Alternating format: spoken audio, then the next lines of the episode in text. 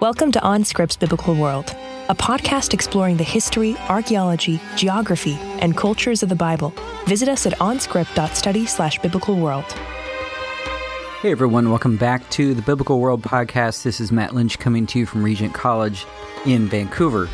Uh, I wanted to just mention that at the annual meeting of the Society of Biblical Literature in San Antonio, um, OnScript, our other podcast, we're going to have a live event uh, that's on Sunday, November 19th from 8 to 10 p.m. at uh, the restaurant on the Riverwalk called the Little Rhein Prost Haus. So we'll have information soon on our website about that, but um, we'd love to have you there. There's going to be uh, food and drinks available for free, um, or at least some of that is going to be free. And uh, we're going to have um, Dr. Sandra Glahn uh, talking about her recent book, Nobody's Mother Artemis of the Ephesians in Antiquity in the New Testament. So it's relevant to this podcast too.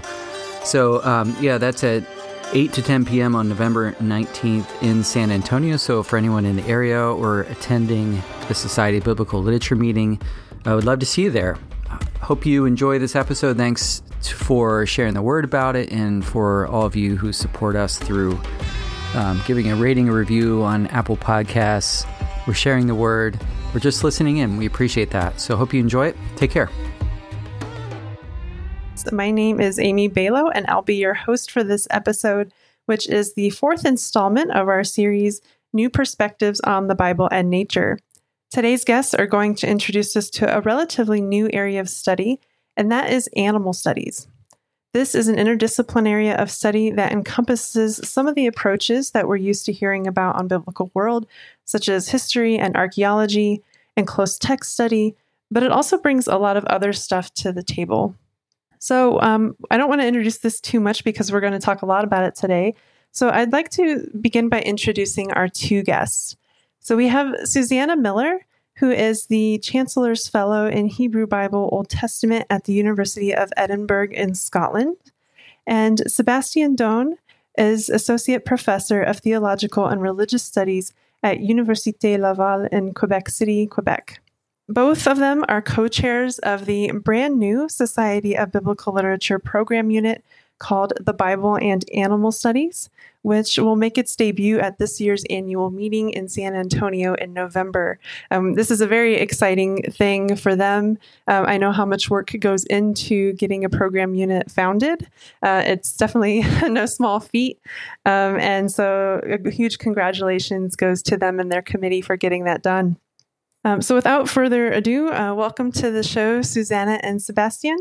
Uh, and thank you for being here. Thanks for the invitation. Yes, it's it's an honor to have you. Um, as some of our listeners will know, I kind of work in this area, or I'm starting to work in this area of the Bible and nature, and of course, animals are a huge part of that, right? Um, and humans, as potentially animals, are also a big part of that. So I want to start off just with a a nice, gentle question that I ask everyone, uh, and that is to tell us a little bit about your background and how you came to this how, you came to do animal studies. So either Suzanna or Sebastian, whoever wants to go first. Sure, I'll start us off. So my background um, and my PhD was on the Book of Proverbs, and it was a, a fairly mainstream kind of literary analysis of the Book of Proverbs, um, which was very interesting in its own right. Um, but then, as I was coming to the end of my PhD, I started to feel the desire to do something which was a bit more um, connected to the struggles that we see in the contemporary world. And so I was, I was thinking about this, these issues and looking for a new project. And I believe it was in 2017, just as I was finishing off my PhD, and I went to the Society of Biblical Literature SBL conference. Um, and at that point, there was a, a consultation on animal studies. Um, so uh, you're right in saying that we've just set up the new program unit, but uh, we're not the first people to do this, I should say. Um, there was this brief consultation for a few years before. Um, and I think that the session that I went to uh, was chaired by Arthur Walker Jones. Um, and I remember going to the session and hearing these scholars talk about animal studies in the Bible and being so inspired by it and feeling like this was a place where there was genuinely new ground to be broken um, and something which has implications for um, ecological hermeneutics, uh, which I'd always been interested in, and also had a, a social justice angle as well. Um, and so I, I, became very excited by it, and that was really the starting point. And so after my PhD, um, I started to to transition and segue into to doing more animal studies, uh, which led to me to where I am today. Um, and also, I just I love animals. I think they're great, um, and I've been a vegan for for a good few years now. So it's always been a sort of um, an ethical issue, which has been close to my heart as well. Well, for me, I, I did my PhD in um, Matthew 1 and 2, the first chapters of uh, the Gospel according to Matthew, uh, which has this genealogy of Jesus with 40 dudes and a couple women and no animals. And that's the way Matthew wraps up all of Israel's history. So no animal connections there. But the way I worked was with reader response. So um, not so much a focus on authorial intent, but the relationship between text and readers. And I'm, I'm really interested in what, how, how come we have all these different interpretations for the same text? Uh, what are the d- different um, factors that count into that? So I get really interested into contemporary questions that we pose to ancient texts and to see how we can uh, deal with that without getting into fundamentalist um, patterns. Um, so gender and uh, questions, but also I, I got into uh, uh, as well uh, ecological hermeneutics. I'm actually completing a book on that right now, and and with these questions of, uh, that, that, are really important to us, but not necessarily important in the biblical text. Um, there comes the important methodological questions. How do we do that? And, um, so by working on these types of questions, I, I, got into animal studies as well. And I really enjoy um, the interdisciplinary aspect of it. I've been reading a lot of philosophy and, uh, and cultural studies. And so we're not the only ones uh, that are interested in animals now. It's something that's, that we talk more and more in all sorts of fields, including uh, biblical scholarship. So, uh, and generally all the cool people in our field are working on animals. So I've been enjoying working with Suzanna and all the other gang that you, we're going to see at the SBL. Right, and I, you know, have a passion for animals as well. I, I should give away that my my two animals, my dogs, are like at my feet sleeping while we're talking. Um, so I have something nice to uh, to kind of get some energy from here. Um, it's the best way to mm-hmm. keep them quiet is to lock them in the room with me. So um, yeah, but I appreciate your you sort of segued into my next question, Sebastian. And so with so many things that happen with like looking at the environment and some of the problems that we face, um, the answers are really like interdisciplinary. Like it really mm-hmm. takes all fields on hand or on deck to kind of come at some of these questions and some of these problems. And I think the Bible has so much to offer um, because you know not only is it like a cool interesting ancient text um, but so many people hold to it right and um, are interested in what interpretations are available to them and so I think by offering interpretations of how the Bible handles animals and questions about our relationship to them, like that's just so important, right? Because people found literally found their their beliefs in their lives and their ways of being on these texts. So it's quite interdisciplinary. So it probably looks different in every field, but generally speaking, what is animal studies and what is it trying to do? Well, uh, for me, animal studies, it's kind of like a set of questions that you can ask, uh, to take seriously, to, to pay attention closely to animal lives, not real animal lives. You know, like dogs are not metaphorical; they're real dogs, and we talk about them in text. But when we we, we see them in text, it's like, oh no, that these are not real dogs. There's just uh, in the textual dogs. But we don't do that with human characters. Jesus in the gospel is a real dude. Uh, how come we don't see the same thing with animals? But anyway, animal studies is to take a serious attention to these animals, uh, past and present, and, and, to see how they interact with human societies. Um, we talk, you know, we talk about animal studies, but we we could also talk about human animal studies because there's always been uh, this way of thinking: what is a human in relationship to animals? Philosophers have been doing it for a long time, but um, what contemporary philosophers have been trying to do is say, "Whoops." Uh, maybe we have we have founded philosoph- our philosophical way of seeing what is a human with uh, too big of a distinction with other animals, and that fundamentally we're not so different. So um, we, we, might talk about Jacques Derrida um, a little bit more later, but he um, he really asked questions to see well uh, maybe the border that we set is not as um, solid as we think, and that we can rethink animals uh, and humans other otherwise. So anyway, the, the interdisciplinary aspect, uh, you got archaeology, philosophy, philosophy, ethics, obviously, um, literature, cultural studies, but also uh, gender studies and post-colonial studies all come into play when we uh, we want to think about animal studies in a critical way. So it's not just about like uh, biblical animal studies. It's not just about seeing what texts are talking about what animals, but it's also uh, seeing what effects that is that to read those texts um, for the animals and humans that are here today. And um, so it, it's it's a lot of different questions, much more than what animals were there in the biblical uh, times or what are there in, in the, the, texts that are there. It, it's to ask uh, questions to um, rethink uh, what it is to be an animal, what it is to be a human, and interact. Yeah, I mean, I, I, fully agree with your explanation. And I would just add to that. I mean, you mentioned um, ethics and also the intersection with things like feminist and uh, decolonial studies. Um, and for me, I feel like animal studies almost does for the study of biblical animals what, for example, feminist criticism has done for the study of biblical women. That it adds this more um, justice and ethics oriented um, lens to the study. And in a similar way to how feminists have interrogated uh, the category of woman and what that means, animal studies scholars ca- interrogate this category of animal and what exactly we mean by that. Um, often with this this ethical and justice um, lens applied to the text as well. Great. So that's so interesting because uh, there's so many layers to it, right? Um, and I think it really is the kind of study that we're we're ripe to do. I think not just as a society but as a field because we've done a lot of these related approaches and done some of the groundwork in order to make this work. Um, like we've learned a lot in trying new approaches and can kind of um, bring that wisdom to to these the sets of questions. So to kind of embody this a little bit more so our readers can kind of see the value of this. I would like to put both of you on the spot and ask you to walk us through um, just a little passage, a little case study um, that you've done or are doing um, to kind of help us understand what this looks like on the ground. So I'll start us off. Um, so my my recent research has been looking at um, non-human animals with a, a kind of an intersectional lens.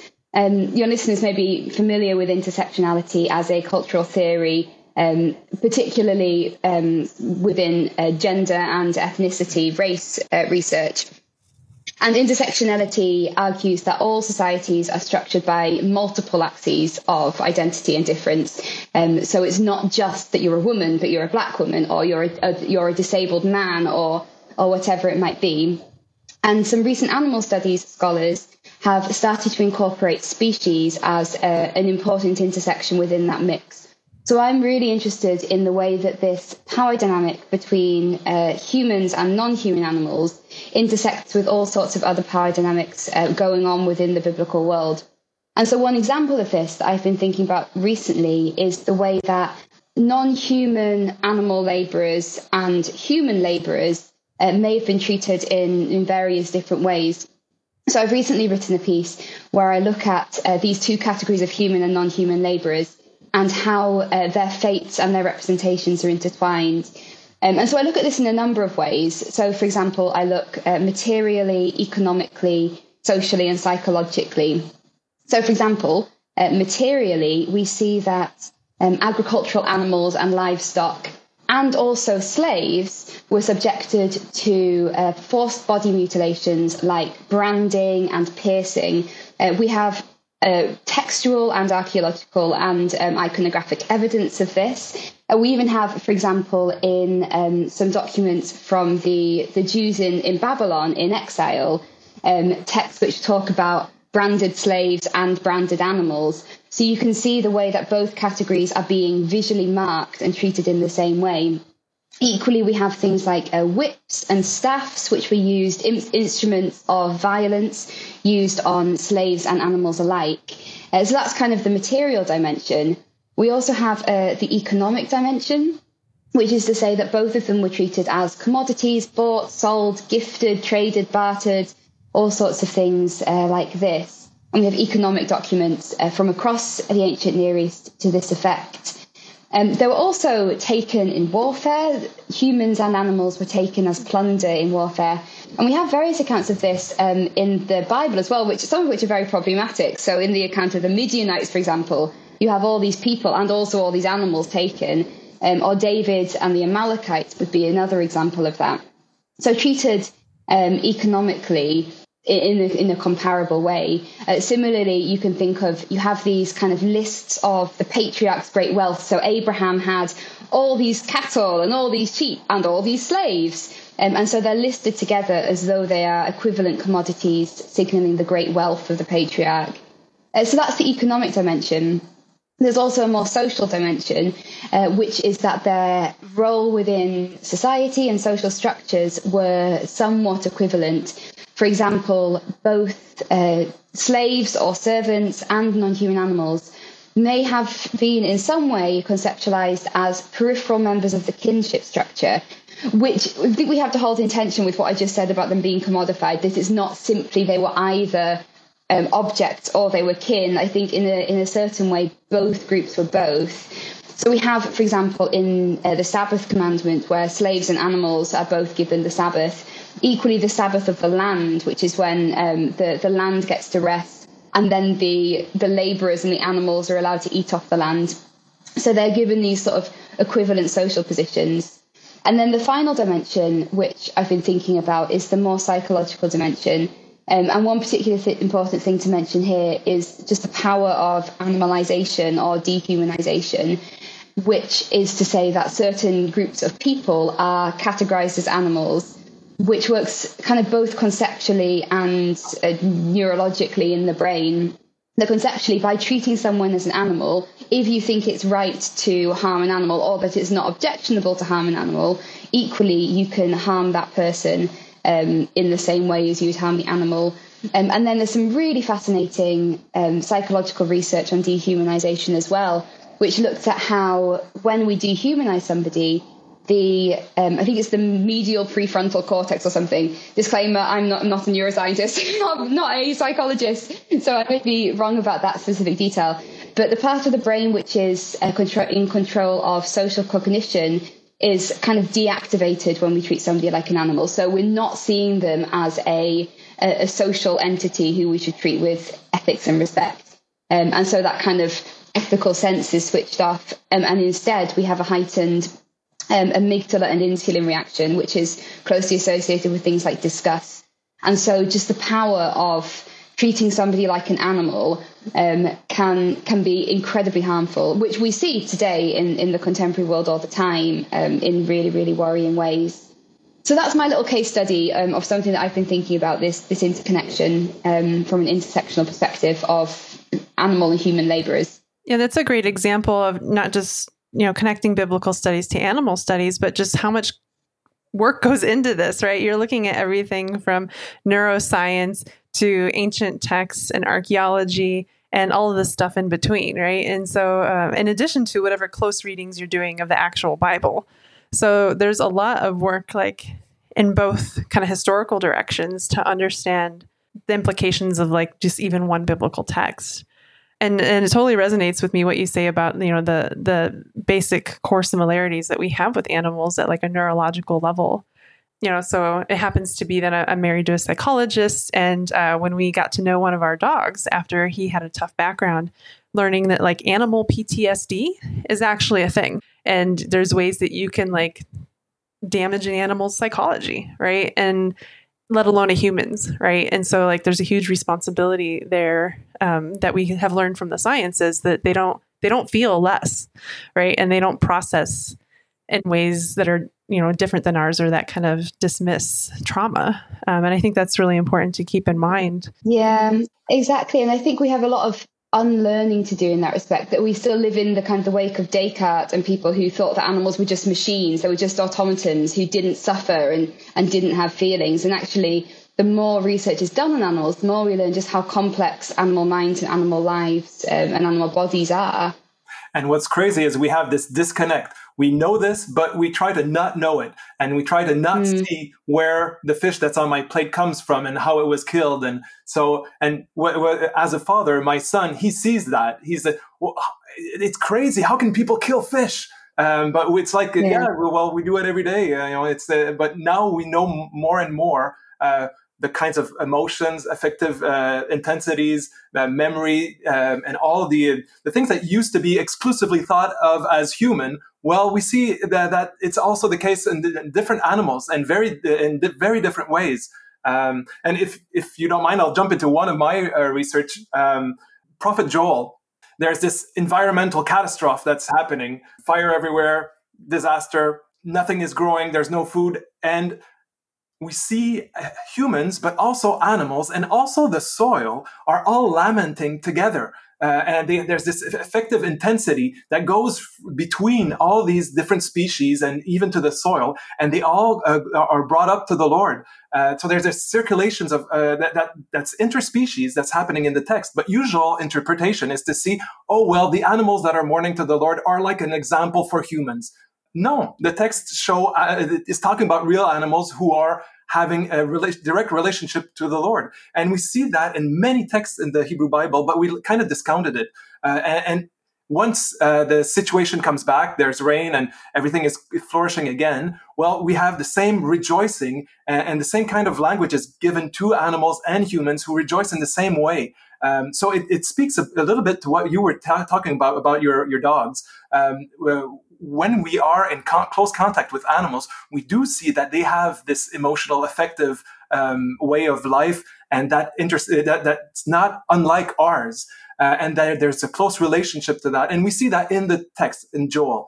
Um, I'll, I'll, bring a, a, a, second example of, of, my research in New Testament for New Testament folks, because I, I, work a little bit in both, which is a di- different way of working that I, I used um, on, in John's Gospel. I was inspired by uh, Derrida, um, the animal, there, therefore I am. And Jacques Derrida is a philosopher who decided to think about the experience of standing naked after a shower and being looked at by his own cat. And um, it, it, seems completely um, banal, but it's, it, it is not. For him, it was like, what, what's happening um, how is my cat perceiving me? And what it is to be looked at naked? And he felt some kind of a shame in there. And so he he he asked this question. For him the, the animal therefore i follow and therefore i am. Um, I, I, use this the, this in, in looking at the lamb in John's uh, John's gospel right from the start, John the Baptist points to, towards Jesus and saying, "Here is the Lamb of God," and the disciples start to follow him. So uh, it's it's very it's, it's, something very similar. So Jacques Derrida asks uh, us, "What are the how, what happens to us when we follow an animal?" Well, the, the disciples are following this Lamb of God. We, again, we see this as a rhetorical lamb. But if, if we use that word lamb, it's, it's because it means something. One of my colleagues uh, was at a dissertation about uh, the Lamb of God, and at the end of it, uh, he asked the, the, the, student, what if we changed it for crocodile? You have not spoken at all about what it is to be a lamb and how that impacts the reading of the text. You could have changed for crocodile and it would have been the same. Well, it's not the crocodile of God, it's the lamb of God. What it is, what is it to be a lamb? And what is it to follow a lamb? And how does that change the disciples who follow him? And what's interesting is when you continue reading chapter 10, well, then Jesus becomes the shepherd, the good shepherd who, and who knows his, his flock and the flock knows him and so the, the readership and the disciples become these, these lambs um, with this shepherd. That's the, and at the end of the gospel, chapter 21, there's this um, very interesting text discussion between the resurrected Lord and Peter. And um, three times G- Jesus asks Peter, Do you love me? And uh, he says, Yes, and then tend to my flock. So Peter, who was part of this the lambs becomes himself a shepherd. And one of the passages that we don't speak about uh, much uh, is that at the end completely of the of the gospel we see that uh, peter is talked about when he was young and when he was old for his death and that when he was young he could walk wherever he wants tie his own belt but at the end he can't. He's he's going to be um, tied up and brought where he doesn't want to. And that's what happens to all domestic animals almost uh, um, all, all the, the, the, the, farm animals, uh, all the lambs, they, they, don't die of old age, they get killed. And so Peter, as Jesus, there's this image of him being brought to his own, his death without his consent. And so there's this animality in Peter. And through this, and what's fascinating is that it's only at that point, after we talk about Peter's death like an animal, that um, Jesus said, Follow me. He said, Follow me to the other disciples at the beginning of the gospel. But Peter, there's a specific uh, passage in chapter 13 where we say, uh, Jesus says to Peter that he, uh, he, can't say, he can't follow him yet. Uh, because well he he uh, he's going to deny him uh, later. But at the end, once we've spoken about him being uh, tied up and brought where he doesn't want to and dying essentially like an animal, so, like, Jesus dies as well. Well, as that, at that point, we can talk about Peter following Jesus. So uh, for me, this whole um, way of thinking brings out how, what it is to be a disciple, and that maybe there's a, a, a um, an animal way of being a disciple in John's gospel that we don't see usually. Yeah, that's an interesting case too, because if you understand what there is to understand about lambs, it gives away the end of the story, right? From the very beginning. Mm-hmm. Um, so for an ancient audience, yeah, I mean, exactly. that may be a bit of a spoiler to think of it that way. But it just, I think it goes to shows how much that we live a different lifestyle, right? Like we are not generally shepherds in our society. Um, you know, we are not agrarian anymore. Uh, there's a lot of knowledge that we've lost as we have you know changed societally. And of course we've gained a lot too. I mean otherwise the planet couldn't sustain seven eight billion of us. Um, but there's a lot to recover as well in this kind of work that you're doing. And so it's it's as creative and modern and interdisciplinary as it is. I mean we couldn't do this kind of work 100 years ago 50 years ago even. But still it's like re- almost in a way you have to start by recovering older knowledge. And then you can do this right yeah, absolutely. I mean, the biblical world was was a multi-species world. It wasn't humans in their cities, sanitized and away from non-human life. All multiple species were living together. Even if you kind of look at the archaeology of Israelite households, you'd have a space for your non-human animals uh, to be housed in your home with you, which is a way of life that we in the in the modern West have lost a lot. And I think this is also partly why it's really important to listen to the voices of non Western peoples or, or indigenous communities who may have a, a closer relationship with non human animals than, than we often do in, in our kind of uh, nice Western city cultures or, or wherever we happen to be living. Yeah, and we always project our anthropology, our cosmology, our way of seeing the world on the texts.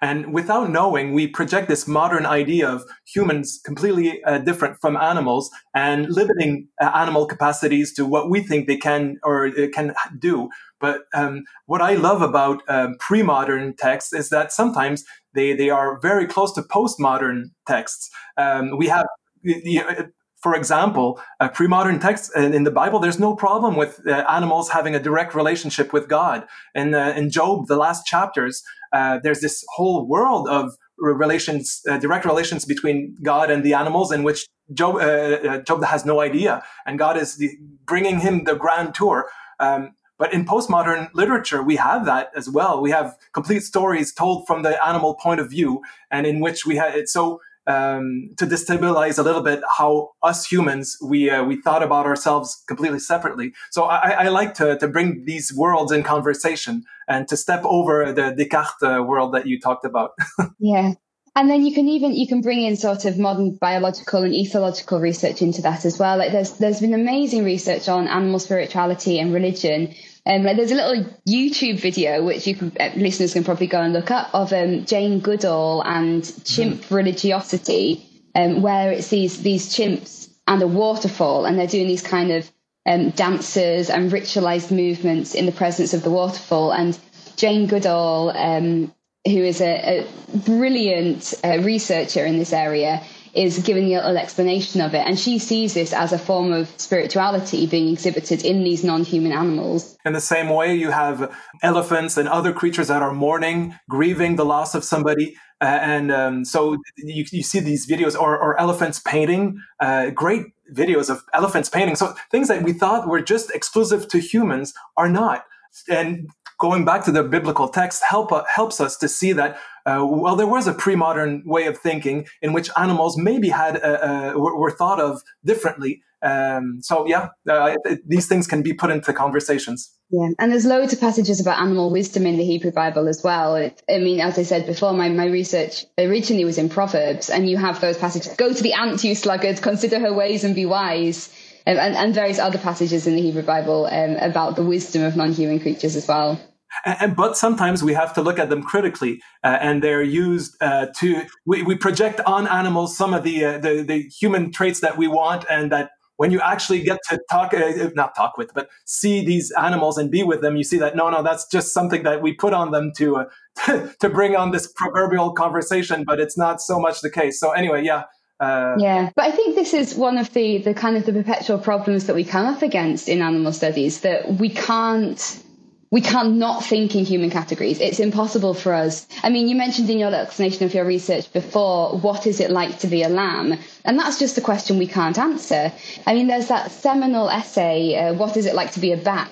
Uh, written, I think, in the 1970s. And, and we just, as humans, we have no way of putting ourselves into the mind and the body of a non-human creature to see the world like that. And so we as biblical scholars looking at these ancient representations of non-human lives there's so many layers to get through there um, if we're trying if we want to try and understand something real either about the bible or about animals or, or whatever our aim might be. It's very complex. And even the exercise of, of trying right? Like there's so much to learn there about our limitations and our abilities to actually see through another's eyes and I think we struggle enough to do that as humans, right? To see through another person's viewpoint, uh, but to see through another species that has like a somewhat different brain, but mostly the same brain. Um, there's just like all these different layers to consider. That's where this is just like endlessly interesting to me because there's so much you can do with animal studies from all different perspectives. And I mean, you guys touched touched upon just a handful of texts, right, where animals are important. And it's one of those things that when you are alerted to it and then you start reading around the Bible again, like you'll just see it everywhere. Um, I think especially in the Hebrew Bible. Mm-hmm. Um, I mean, Job was a great example that you brought in, um, Sébastien, and and I was thinking about Job earlier when Suzanna was commenting on the slavery issue because one of the changes that happens in like Job's persona between the end, beginning and the end is that in the beginning he has lots of slaves, right? Um, but at the end, at the end there is no mention of slaves once he rebuilds his life which it always makes me sad. You just had this amazing celebration of animal freedom in Job 39. And then at the end, it's like, and then Job had all these animals working for him on his farm, which always makes me a little bit sad from the reading end of Job. I, I, was talking about other important biblical texts. There's um, uh, Nebuchadnezzar in uh, Daniel 4, who um, who goes through this transformation. He's talked about as a tree, and then he he becomes this grazing animal, kind of like a, a, a cattle. Uh, and through this experience, he has a spiritual experience by becoming this animal. And it's mm. while he's an animal that he learns of humility and becomes in contact with the Lord, and then can come back as a, a human figure to be king in a whole different way. So uh, it's there's this incredible transformation uh, uh, in this character uh, because he's spoken of in otherwise than human ter- terms. And it, it, there's kind of like this um, in, in, other biblical texts, we have this too that there's kind of this the, the, sensibility to the Lord from animals that humans kind of don't have, and that maybe um, in New Testament we have a it's post biblical, but that um, around the, the birth of Christ, the the, the animals uh, that, that that we put in the manger after well tell us something about that too that, that they, to, to talk about this newborn baby that also has something divine there. While the animals are, are there and they, it, they see that. But anyway so i'm getting off track but we have all sorts of biblical texts that invite us to talk about animals differently like poetry uh, the psalms uh, have great ways of talking about how animals rejoice to the lord as well. So there's there's um and, and i think art job is to try to read these texts the less anthropocentric way possible to, to, to, see that there's not just humans in this creation and there's not just humans who are in in in, in this relationship with the lord and together. Uh, so the, these texts are very multifaceted and uh, we have to discover the richness of these texts. So one of the things that I've I've noticed reading around, like especially in in Job and then some of these other examples that we've been talking about just just in the past few minutes, oftentimes animals are appealed to to kind of try to teach humans humility. Like there's always something that animals know Mm. or understand that humans are missing. And sometimes it's just obvious, right? Like about like animals celebrating Yahweh or just uh, having Mm. like a relationship with Him that is like more honest and pure and and things like that. Um, a little more straightforward than probably what we have to offer the deity. Um, but there's there's always like a less something to be learned from them too, and there's something about the animalness that is, is a positive in these texts, right? Like Nebuchadnezzar becoming a, a beast for a while, like he learned something very serious about that experience, um, and it makes him a, a better person in the end. Mm. Um, so there's always something that's like almost privileged um, about it. Uh, I don't want to use that word very lightly, Mm. but um, there's almost it's just a different world for them, and, and it's a different relationship to the deity. At the same time, though, I think it's important that we don't sort of make all biblical texts speak in the same voice, because I think what we've been talking about is absolutely true for some biblical texts, but there are other texts that say, oh, animals are stupid, or we should rule and subdue animals, or, or whatever it might be, that these texts are multifaceted, as you said, and we shouldn't just greenwash them and say, oh, it was all great in the Bible and they all loved all their animals and it was all happy all the time. And there are also problematic texts which I think it's also our duty as biblical scholars to acknowledge and call call the texts out um, if for the for whatever issue it might be. Right, and that's the miracle of of Balaam's donkey, right? Is like you don't expect a donkey to have Mm. wisdom. You don't expect it to see angels. You don't expect it to especially talk. Yeah, Um, and so that kind of you know it, it's it's playing on an assumption that like it's a dumb animal that is meant to submit to human Mm. authority, right? And so you can see uh, yeah a Mm. lot of areas, and then of course like dogs aren't portrayed very well, um, and probably for good reasons in those days, right? I mean they're scavengy kind of animals that can get very nasty very quickly, and uh, you know there's a lot of you know also negative assumptions as you're saying, and, and we can see those too. I think what I would like to do next, this might lead us in a bit of a philosophical direction, but we'll see where it goes. Um, I want to um, come back to your new SBL program unit, the Society of Biblical Literature program unit, for those of you who aren't used to the acronym. Um, so, this is like a, our professional association in the field of biblical studies. Um, and we have this really large meeting um, once a year in November. And so, there are all these different program units that have different focuses in biblical studies. And so, this is where I'm, I'm very excited that the animal studies one is now in the books. And so I want to just share with our readers the description of the unit. And then there's some things I would like to kind of talk about or pull out there. So I'm just going to go ahead and, and read the description if that's okay with both of you. And then we'll go from there. So, using animal studies and other critical theories, this unit examines representations of non human animals in biblical texts or contexts and related constructions of humanness and animality. We explore new ways of reading that critique and move beyond binaries like human animal and nature culture, aiming for interpretive practice supporting multi species flourishing. Though our primary focus is the Bible, we aim to enrich biblical interpretation through dialogue with other scriptures and often marginalized oral traditions of subjugated or colonized peoples. So there's a lot in that description, as I'm sure all of your readers are trying to keep track of, of kind of what all um, these folks are doing. And I guess one of the questions, and this touches on uh, kind of what we've been talking about already, so it won't be like a surprise question. So as you were kind of thinking through your vision for what this area of biblical studies can do, what kinds of scholarly or ethical or even personal questions did you find you all kept coming around to as you, you and your committee were were thinking about this? I know it's a, a big loaded question and there's a lot to say. Um, but if you could just kind of, you know, what comes to your mind first?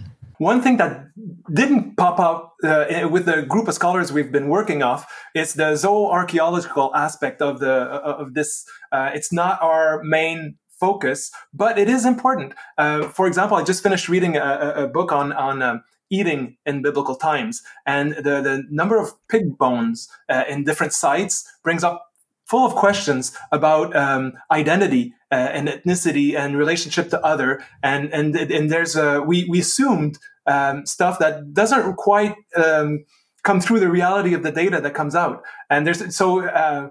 When you dig on a site, you have lots of pottery, but you also have lots of animal bones, and it brings up lots of questions that you can relate with biblical texts. So that's one aspect that that we might cover a little bit, but that's not our main focus. As you said, our main focus is more literary, philosophical, philosophical questions uh, and, and, relationship with decolonial and gender studies and all, all, all that. Um, yeah, Su- Suzanna. Well, I was going to say, I mean, the first thing that struck that came to my mind was this issue of of the binaries of this kind of we we create these sealed off binary categories of human and animal or nature and culture or male and female or whatever it might be. Um, but actually, these are just v- very much cultural constructions rather than being ontological realities.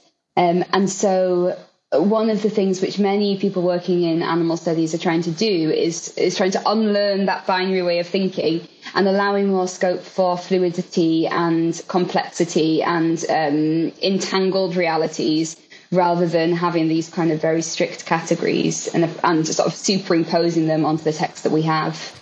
Yeah, and that's uh, really helpful for rereading as well um, because I think it opens us up to different possibilities mm. for certain texts. Um, so I'm going to kind of pick on something that I worked on a, a little bit ago, and that is um, so I have a forthcoming piece in a volume on religion and animal conservation.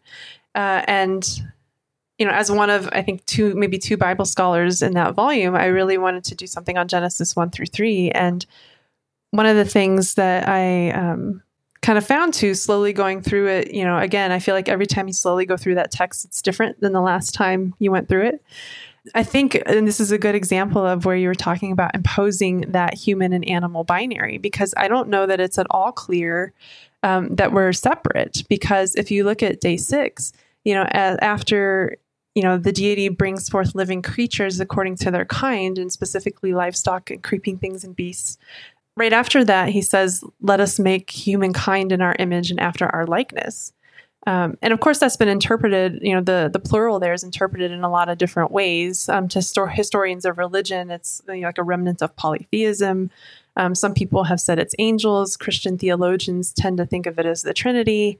Um, but if you just look at the narrative itself and what characters there are, all that exists at that point that's like conscious are animals. So I ended up sort of accidentally, um, not knowing I was going to end up doing this, arguing that humans are made um, in our image and our likeness um, as being part animal, part deity. Um, that there's something of both reflected in humankind. And so I don't, it just really emphasized what you just said, Suzanna, that this binary is something that we're perhaps reading back into it and saying, like, oh, look at our specialness. We're created in the image and likeness of God. Um, but we don't understand what our refers to. That's such an interesting interpretation. Thank you. Yeah, and, and, it brings me to think of a, a, couple of collective books that, that have been done in our field. Uh, Divine Animality, uh, uh, that was edited by uh, Stephen Moore. Uh, animal theory, creature theory. So, and and also this other book, um, the Bible and posthumanism. This these posthuman categories uh, we we see that uh, what we talk about with the divine, with animals and humans, are maybe more mixed up than we think uh, in the text, and that we, in our modern Cartesian way, have singled out humans from this world. And uh, but the, the, it's much more complex than that. And uh, we could we could also work with the you know, the words the nefesh haya. It's it's it's for animals, but humans as well are nefesh haya, uh, so we're living beings. Um, so there, there's not this clear cut categories, and even the fact that Adam, um, the human, he looks for his um, uh, how, how, do we say it in, English? Sorry, my brain, brain, is thinking in French. But he's he's looking for his partner, and he's looking uh, through the animals, but doesn't find it. But the fact that he's looking there is that there's there's a partnership that's possible. Um, eventually, it's it's with the, the, the, woman, but still there there's this common um, situation that we uh, we don't look at usually. Yeah, and I really like that scene too because um, it takes him like getting to know the nature of all of the animals to realize that there's something a bit different about humans right like he doesn't just automatically know uh-huh. that right like he has to learn that and um, so i think there's even just you know in the mm-hmm. few first opening chapters of genesis like there's such a rich challenge that it poses to the standard mm-hmm. readings of those texts um, if we really get into it from this sort of animal perspective and looking at the roles of animals. Uh, not to mention that nobody questions a talking serpent, yeah. right? so exactly, and, and we're, we're, used to saying, well, humans are animals that have language. Well, in Genesis, animals, uh, uh, there's not just the humans that can talk, you know? Right. And that's like we're having like a, a pet that you're close with. Like you can learn their language and it has nothing to do with linguistics or phonetics. You know, it's like there's a whole language there that's very subtle. It's not as, as straightforward as fruit. There's a snake relationship with the Lord as well, and he gets punished as well. So you know, there, there's not the, the humans are not singled out of this. Uh, there, there's a, it's much more entangled than we think. And, and what's interesting is that um, in our current time, uh, with this Anthropocene and ecological crisis, one of the, the ways of thinking that's brought out by ecological thinkers is this intertwining of species and that we're all in this boat together and that uh, even, even a, a, human being, we have all these different types of, of, of uh, beings inside our own body that help us digest and and be the people that we are. So uh, uh life is much more entangled uh, than we think even the, the distinction, the biological distinctions that we think of uh, between uh, life, what's what's living and what's not living. Well, the the, the, living came out of non-living. There's there's something that, that that that there was a spark and something changed, but still, uh, we all come from the same materials. Uh, so there's something common. So we speak of the, that commonality differently in in um, ecological uh, ways of uh, speaking today. But these biblical texts also um, gives us to think, gives us the, these great stories about how uh, we always have been thinking when we t- think about creation. Uh, we have these great myths, and you've been working in uh, comparative comparative stu- studies. Uh, other cultures as well, when they think of where do we come from, think of it with animal, other animals, not just humans as something exceptional so that brings in something from your description as well and that's that you you focus on bible but are open to bringing in other scriptures and traditions that are perhaps helpful for understanding this, these things better. Um, so just in you know the paper proposals that you've seen and the kind of the programming that you have coming up um, what other traditions are you finding that really dialogue well with the bible well, one example is um, so a member of our group and our, our, friend Brian Kolia, who works from a Pacifica perspective um, and brings in lots of um, Samoan stories and methods of um, yeah, of telling stories, and brings them into dialogue with the Bible.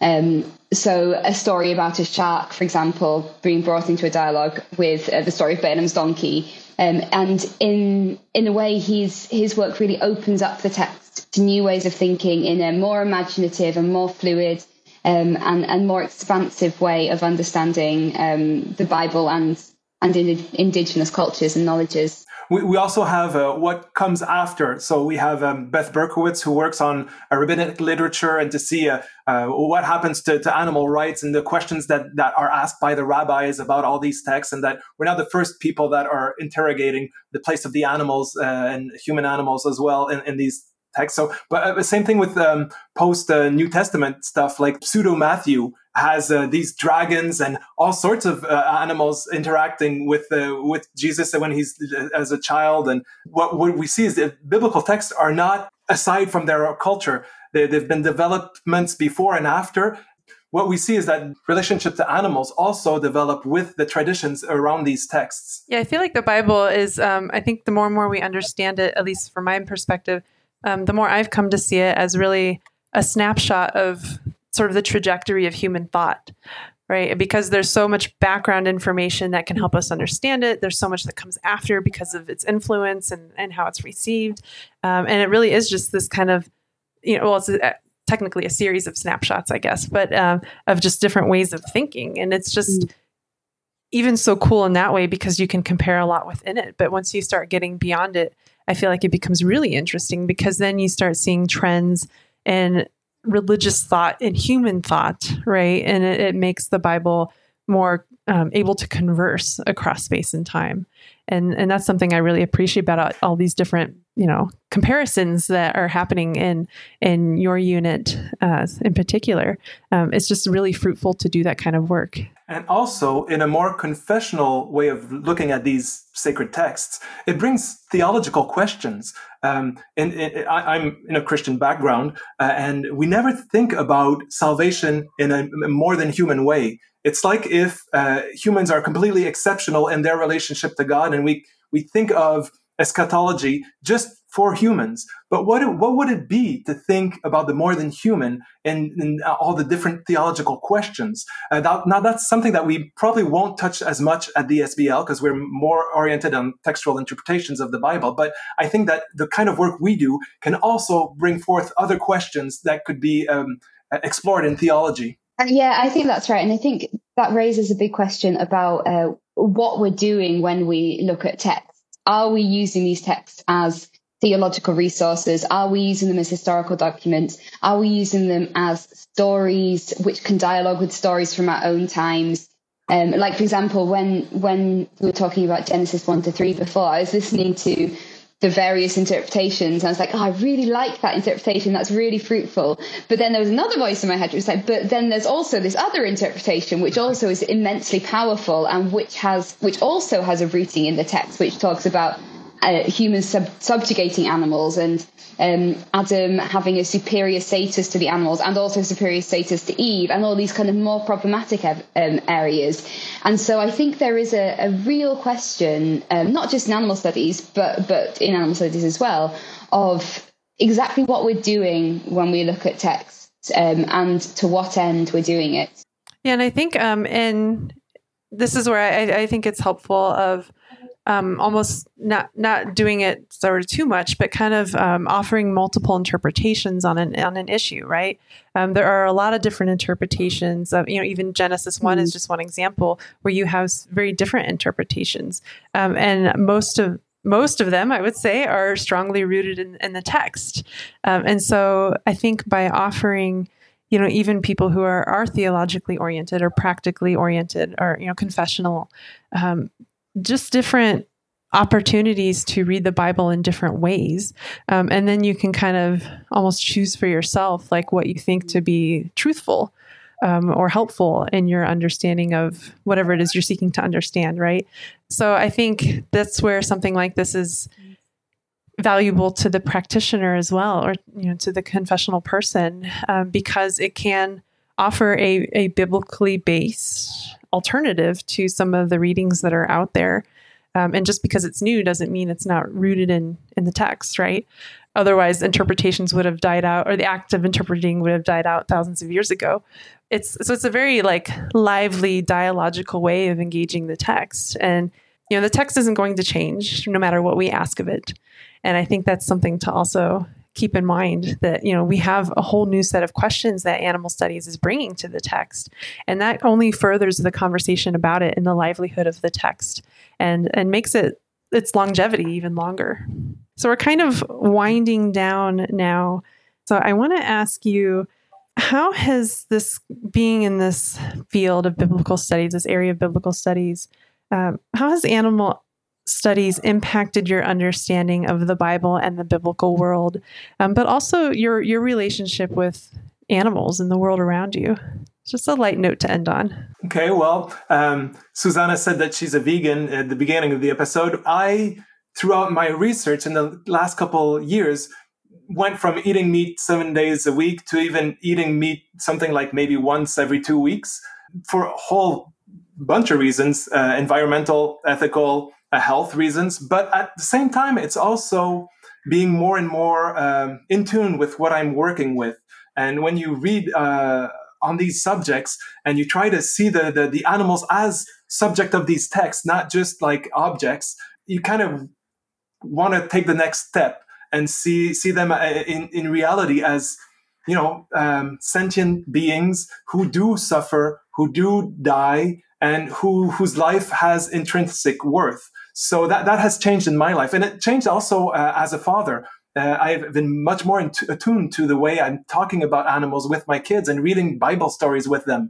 And it's crazy to see how they um, they get in touch with these stories through the animals. So it's it, take any um, Bible book for kids, and it, there's full of animals everywhere because they're, they're not going to identify with an old white Noah. They identify with all these animals and a little bit everywhere in the texts, and they they they read through these stories through the animal's point of view. So um, th- th- this one way it's changed my scholarship is to, uh, to, to decenter a bit the, the, the point of view instead of looking at what's happening with the, the human characters. See well, what is happening with the animal characters? What, what are the verb are they active subjects of verbs? Do, are they doing something for real? Or is something happening to them uh, that that's maybe not explicit in the text?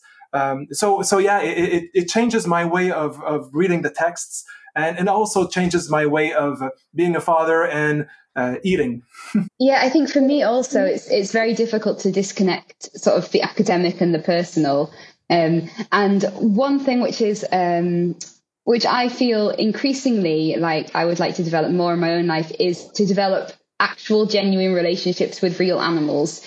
Um, that, as Sébastien said right at the beginning of the podcast, these are these are real creatures animals aren't just kind of metaphors or objects or symbols. Um, and to my shame, I feel like a bit of a hypocrite because I don't have any meaningful relationships with non-human animals. Um, but I've I've recently moved house and I'm finally living somewhere that's big enough to house an animal and so I'm going to say this on the podcast because then it has to happen. Otherwise, all the podcast people will will hold me accountable. Um, but I'm I'm I'm hoping to get a cat very soon, and I want to call the cat Kohelet, um, which I think is an excellent name. The cat will be very wise and very grumpy. Um, uh, for listeners who don't know, Kohelet is the name of the speaker of Ecclesiastes. Um, so that's that's something which I've I've increasingly been feeling do, researching more and more about animals that I want more more animals in my life to have relationships with. And you see them differently. Last week I was uh, in a zoo and I, I, I took some time with an ostrich, and boy, was that ostrich aggressive. And, and now that I, when I read the biblical passages about uh, ostriches, I, I read them in a different light because it almost uh, took my my children's um, fingers off, you know. so, so being in contact with real animals, you get to see uh, how they react. Well, well and, yeah. and, not all ostriches are the same. Uh, so that's also something that comes from animal studies. That that yes, every species has its way of being, but there are very big differences in the different cats that exists. So maybe the, the, the our biblical um, text also can be read through the different uh, inside of the species. Anyway, it's fun to have this uh, way of working that also is in relation with the way we live. Yeah, and I can think of so many examples of that too. Of like, um, so there's this kind of odd place in Colorado where I live. Um, it's a couple hours from here, and it's a a croc and it's an alligator rescue. Um, so it's like people who, for some reason, get like alligators as pets and like reptiles as pets that you just shouldn't have. Um, this place like takes them in when the people realize it's a bad idea. And so they just have tons of them. Um, but to give like medical checks, they will actually do it as what they call an alligator wrestling class. And basically, you go and you you wrestle it, but like you're helping them like give shots and check teeth and for injuries and stuff like that. Um, but I, I haven't partaken in the class, but I saw it once and I was like, you know, this this definitely tells me that whatever is going on in the end of Job is like a really big deal, right? And like maybe Behemoth is not a crocodile, like some interpreters want to say, um, because Behemoth would have none of this nonsense. but it's just, you know, like it's just you have these experiences, right? And it really helps you to connect things, um, whether it's, you know, just going to a zoo or whatever. And maybe there's something that like, you know, sparks an insight. Um, and you never know how or when that's going to happen. And, and I think that's the magic of doing this kind of work is that you you know you set yourself up for understanding and to like understand the world around you and how you fit into it. Um, and then you just make these connections. And um, that's just that's so cool when that happens. Um, and so i couldn't help but ask that as our closing question um, because I think that you all just you, you know it's it's sparking something in in your life that was probably already there, um, but now it's kind of coming to the forefront of of your consciousness. And what a great name for a cat. Um, yeah. all right. So, um, you all, thank you very much for being here. Um, thank you for, giving us an opportunity to get introduced to this new way of understanding the text and the world around it, and also our own world. I think having this very strong connection to our modern questions and our modern issues um, is really where it's at in the way that biblical studies is unfolding in this century. Um, I think it's this is a really good addition to to what the field is doing. Um, so thank you so much for being here. It's been a pleasure to speak with both of you and to get to understand this area a bit more. Thank you. And I, I think this kind of podcast is very important as well. It's very easy for us to be in discussions between ourselves and only stick to you know footnotes and all these uh, it, translations of ancient texts. But uh, it's important to speak uh, in a in a way people can actually hear and have a, a you know real um, real conversation about real stuff uh, at the same time uh, with this knowledge that we're developing. Yes, and if any of your listeners are coming along to SBL in November, do come and visit us. We'd be very happy to chat to any of you. Yes. So, um, again, the name of the session is the Bible and Animal Studies, and we've been speaking to the co-chairs, uh, Suzanne Suzanna Millar, uh, Millar, and Sébastien Doane. Um, so, thank you very much for being here, and I'll probably see you in November. Thank you. Bye. Bye. You've been listening to OnScript's Biblical World podcast. If you enjoy this show, please show your support by giving us a rating on iTunes or wherever you listen. You can support the show by visiting onscript.study/donate. Until next time, keep digging.